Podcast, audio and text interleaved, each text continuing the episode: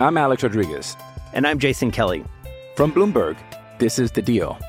Each week, you'll hear us in conversation with business icons. This show will explore deal making across sports, media, and entertainment.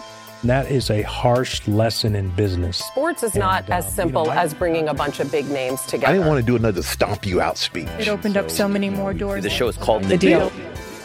Listen to The Deal. Listen to The Deal on Spotify.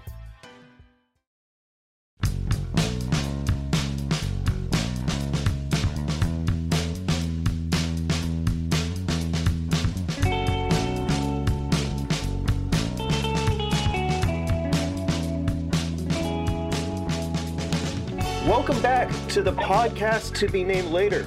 I'm Alex Stone. And last week I, I promised that we were going to get some good guests on the show. And you know what? We we got a really, really, really good guest to lead that off. Uh, joining me over the phone, four-time batting champion, Pittsburgh Pirate World Series winner, Bill Madlock. Mr. Madlock, thank you so much for coming on. Oh, it's a pleasure being on there. I, I wanted we're I obviously have a lot of questions I, w- I want to ask about that 79 team. Um, but I guess just for a little bit of a more somber note to start, I initially reached out to you because I was trying to find some stories about Grant Jackson who won that game 7 and was an integral part to that World Series team. I I guess I will just leave it up, open up the floor to you if you have any good Grant Jackson stories. Well, not a good uh, Grant Jackson uh, story, but uh, only thing I know, he was a great human being, and he's one of the few pirates that I kept in contact. I talked to him uh, a few days before he died, and I tried to call him, and I didn't get any answer. I was wondering what had happened, uh, but uh, he was a great guy. He was fun to be around, and he was a great teammate. Looking back on that team, like you could see, okay, he was you know a big left-handed reliever on there, but everyone knows that 79 Pirates team was was more than you know the sum of their parts and just what their roles was. What was he for that? Uh, he was our he was our, our lefty. He kept the uh, the guys in the bullpen uh, uh, loose. Uh, he didn't let them get too high or too low, you know, in any situation because he was a veteran. He's been around a, a long time, and uh, he was all, always out there having fun, you know. And and I, like I love having him as a teammate. Mm-hmm. you brought up how he was one of the guys from the 79 team. I, that was something I was always curious about. Like, how much. I, you obviously played for more than a couple teams in your playing career, but that was the special team. That was the World Series winner. How much contact does everyone have in have with everybody? Like, I know you guys get like to I say, you know, you know, you know, very seldom you you you kept you keep in uh, contact with uh, uh, your teammates, you know, such long ago. Like I said, uh, with Grant, uh, I talked to him uh, often. You know, like I say, he probably he was the only only one I kept in contact with him. You know, uh, but. Um, you know, you just don't keep in time contact with a lot of them. You know, when you go to uh, autograph shows uh, and you go to uh, you know reunions. I, you know, I live in Las Vegas and I see Mike Easler every once in a while. But you know, for the other guys, no, I don't keep in time to contact with them. that 79 team is famous for being the family team.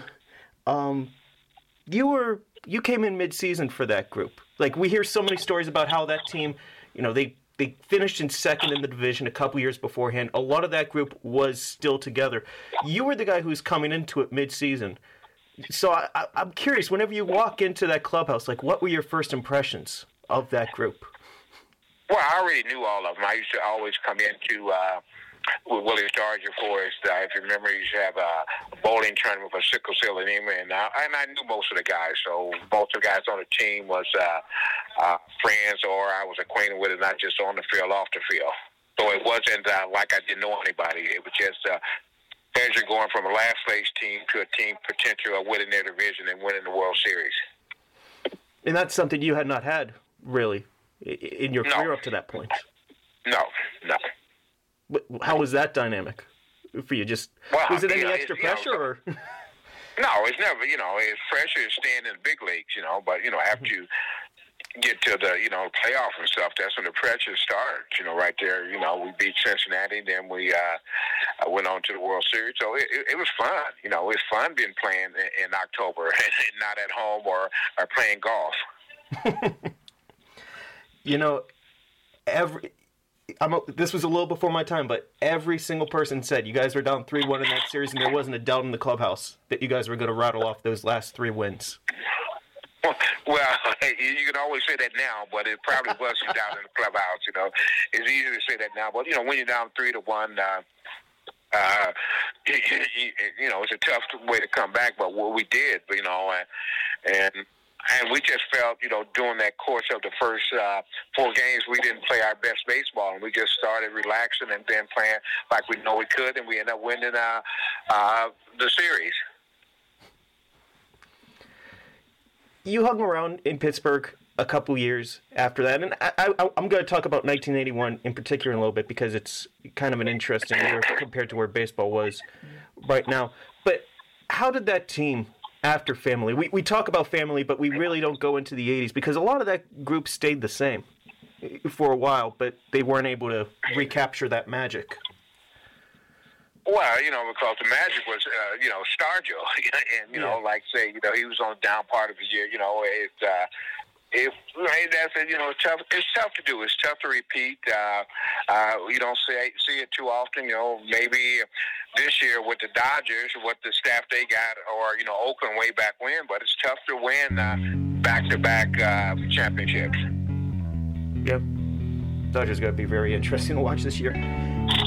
Hey, we're going to take a quick break. We've got much more Bill Madlock coming up right after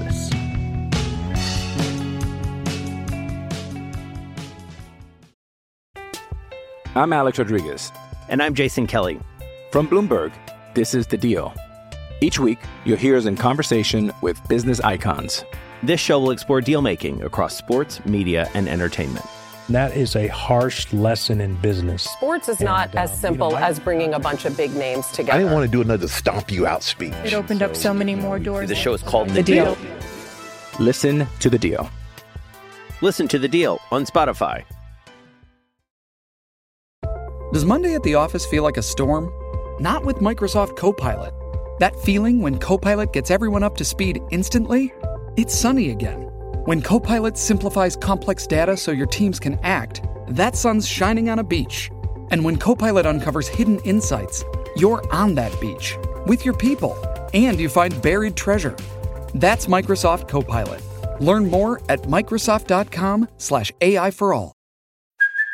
Hey, it's Kaley Cuoco for Priceline. Ready to go to your happy place for a happy price? Well, why didn't you say so? Just download the Priceline app right now and save up to 60% on hotels. So, whether it's Cousin Kevin's Kazoo concert in Kansas City, go Kevin, or Becky's Bachelorette Bash in Bermuda, you never have to miss a trip ever again. So, download the Priceline app today. Your savings are waiting. Go to your happy place for a happy price. Go to your happy price, Priceline.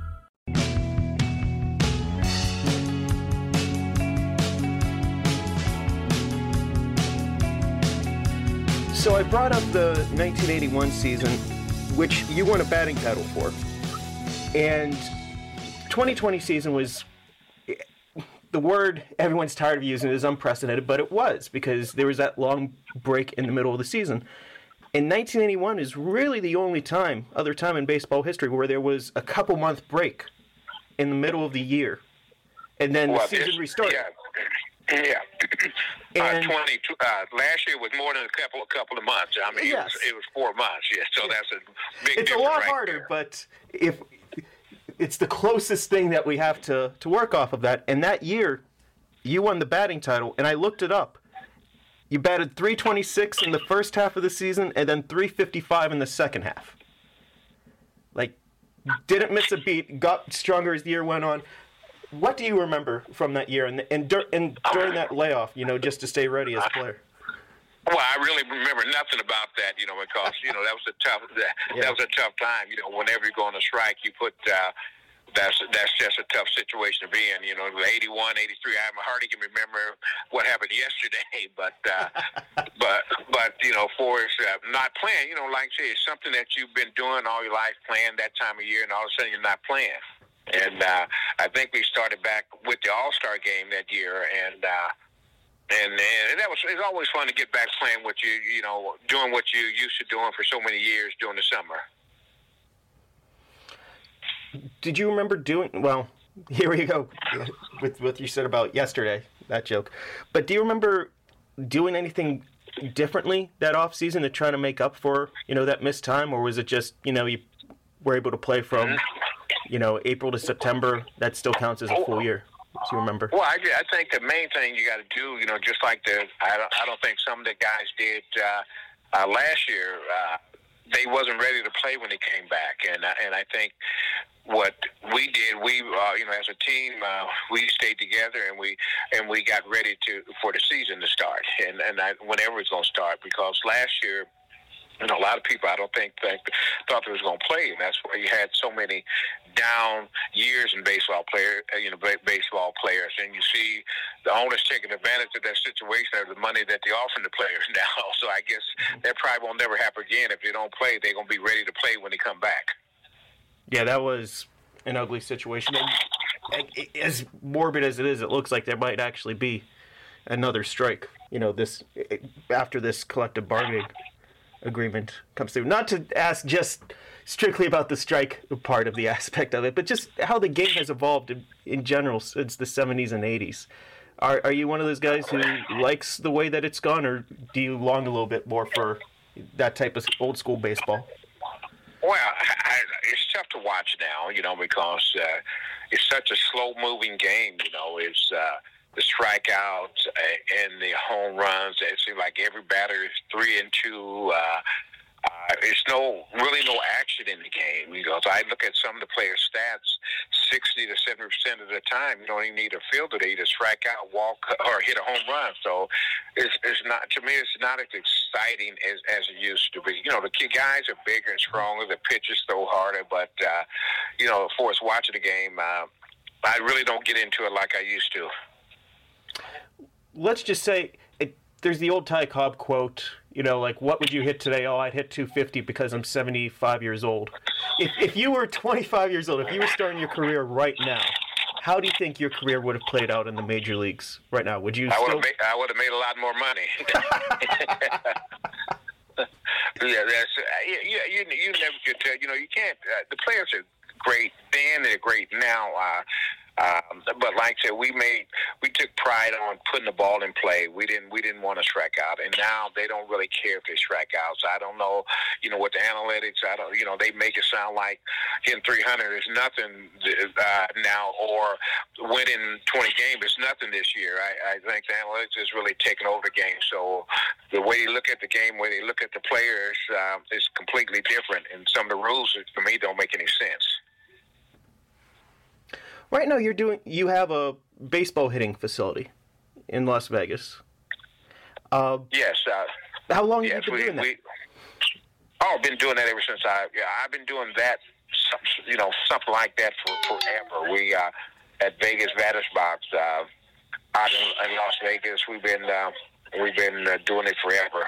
Every, almost since I got out, I've been doing some type. You know, I coached. You know, in the big leagues, I coached and. Uh, uh, Taiwan, you know, Panama and places like that. But when I've been in the United States, I've been uh, basically a private hidden instructor.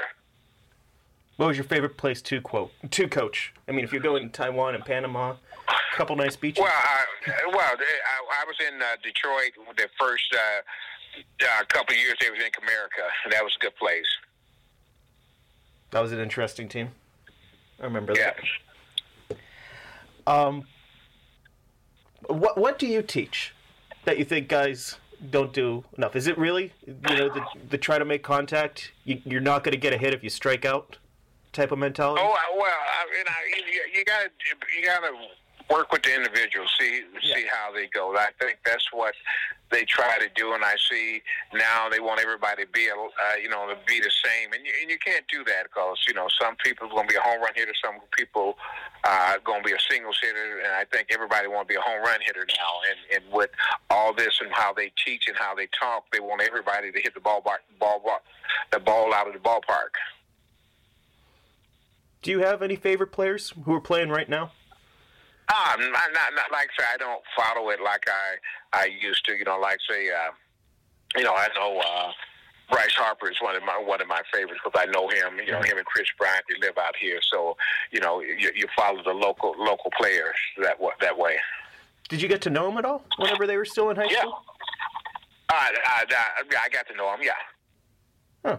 Hey, how how did that go? I mean, I know they were both from Las Vegas. Yeah, they, they, they both they still live here. You know, got a lot of players uh, still who play in the big leagues live in Las Vegas now for whatever reason they like the weather and everything else. Yeah, it's not it's not too bad. It gets a little dry. It gets a little dry, but I'm saying this as I'm looking at about four inches of snow here in Pittsburgh. I'm sure you don't miss that part of Pittsburgh. No, no, no. Well, Mr. Madlock, thank you so much for your time, sir. Uh, no problem. And, you know, I hope uh, the Pirates get back on track. You know, they've been going through some lean years and uh, look like they have a few more lean years to go. So, you know, yeah. I just hope they get it straight. Okay. Thank you. you. Have a good one, okay? You too, sir. And thank you to listening to the podcast to be named later. Be sure to subscribe to DK Sports Radio to get all the great podcast shows we have on here, including Saturday's prospect show that I have with Jerry Prugar. We're going to start looking at the best prospects in the Pirates minor league system to get through those lean years, as Mr. Madlock put it. Thank you for listening. We'll talk again next week.